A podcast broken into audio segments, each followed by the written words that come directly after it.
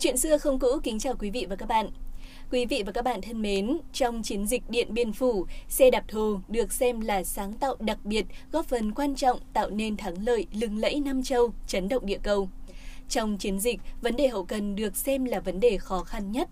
Trong điều kiện tiền tuyến cách xa hậu phương 400 đến 500 km, thời tiết khắc nghiệt, địa hình hiểm trở, đường xá hư hỏng, nhưng ta vẫn phải bảo đảm cung cấp một khối lượng lớn vũ khí, đạn dược, lương thực, đồ dùng, thuốc men một cách nhanh chóng liên tục trong thời gian gấp rút.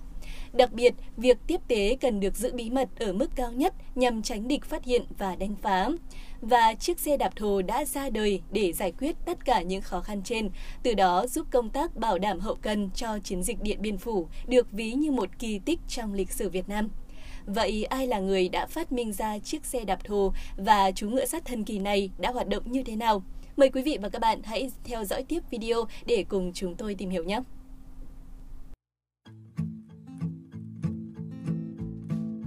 Quý vị và các bạn thân mến, trong chiến dịch Điện Biên Phủ huyền thoại, hàng vạn dân công đã được huy động để vận chuyển lương thực và đạn dược ra chiến trường với phương tiện thô sơ.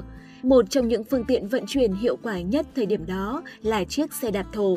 Lợi thế của loại phương tiện này là không cần nhiên liệu, dễ sửa chữa, ngụy trang và có thể đi lẻ hoặc thành đoàn trong mọi điều kiện thời tiết.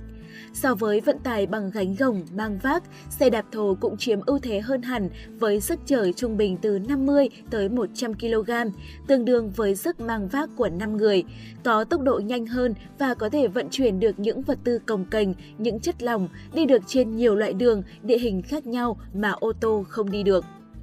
Trong quá trình tham gia chiến dịch, một người dân công ở Phú Thọ đã có sáng kiến cải tạo chiếc xe đạp thổ để tăng sức vận chuyển lên gấp nhiều lần, khiến nhiều người đi từ hoài nghi cho tới ngỡ ngàng. Và người đó chính là ông Ma Văn Thắng, quê ở Thanh Lâu, Thanh Ba, Phú Thọ. Ông Thắng lúc đó là Chủ tịch Ủy ban Kháng chiến Hành chính xã Thanh Minh, huyện Thanh Ba, nay thuộc thị xã Phú Thọ. Đầu tháng 1 năm 1954, ông Ma Văn Thắng, Chủ tịch Ủy ban Kháng chiến Hành chính xã Thanh Minh, huyện Thanh Ba đã gia nhập đoàn dân công phục vụ cho tiền tuyến. Ông được phân công làm đoàn trưởng đoàn xe đạp thổ tỉnh Phú Thọ gồm 100 người có phiên hiệu là T20. Ngày 10 tháng 1 năm 1954, đoàn lên đường phục vụ chiến dịch Điện Biên.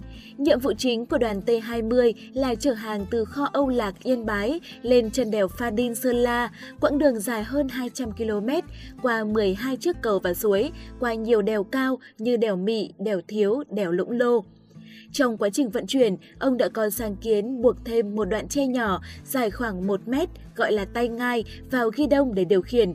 Một đoạn tre cao hơn yên xe khoảng 50cm buộc vào trục yên vừa giúp giữ thăng bằng vừa đẩy xe đi hàn thêm sắt, buộc thêm gỗ để tăng độ cứng của khung xe, lấy vải, quần áo cũ, xăm cũ, lót vào bên trong để tăng độ bền của xăm, lốp xe, bổ sung thêm hai chiếc ghế, một chiếc dựa trong lúc nghỉ chân và một chiếc đẩy chèn xe khi xuống dốc.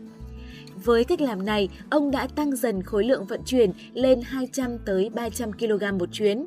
Trong một lần chở hàng tới ngã ba Nghĩa Lộ, xe của ông bị kiểm tra đột xuất và khối lượng hàng hóa trên xe là 325 kg.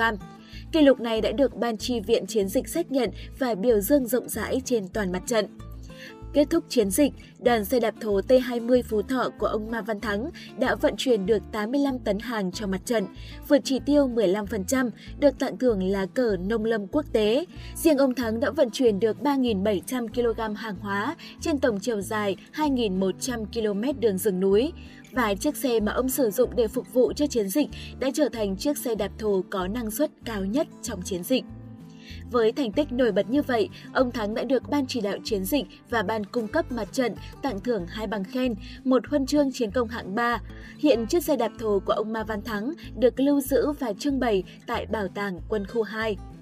Thưa quý vị và các bạn, trên bầu trời có hàng chục chiếc máy bay trinh sát và ném bom của Pháp hòng tìm ra những tuyến đường vận tải đang dồn lên Điện Biên Phủ, nhưng không thể phát hiện được ở phía dưới kia, trong những khu rừng rậm rạp, trên những con đường nhỏ, có hàng nghìn con người dắt theo những chiếc xe đạp mà trên thân của nó cõng hàng trăm ký lương thực.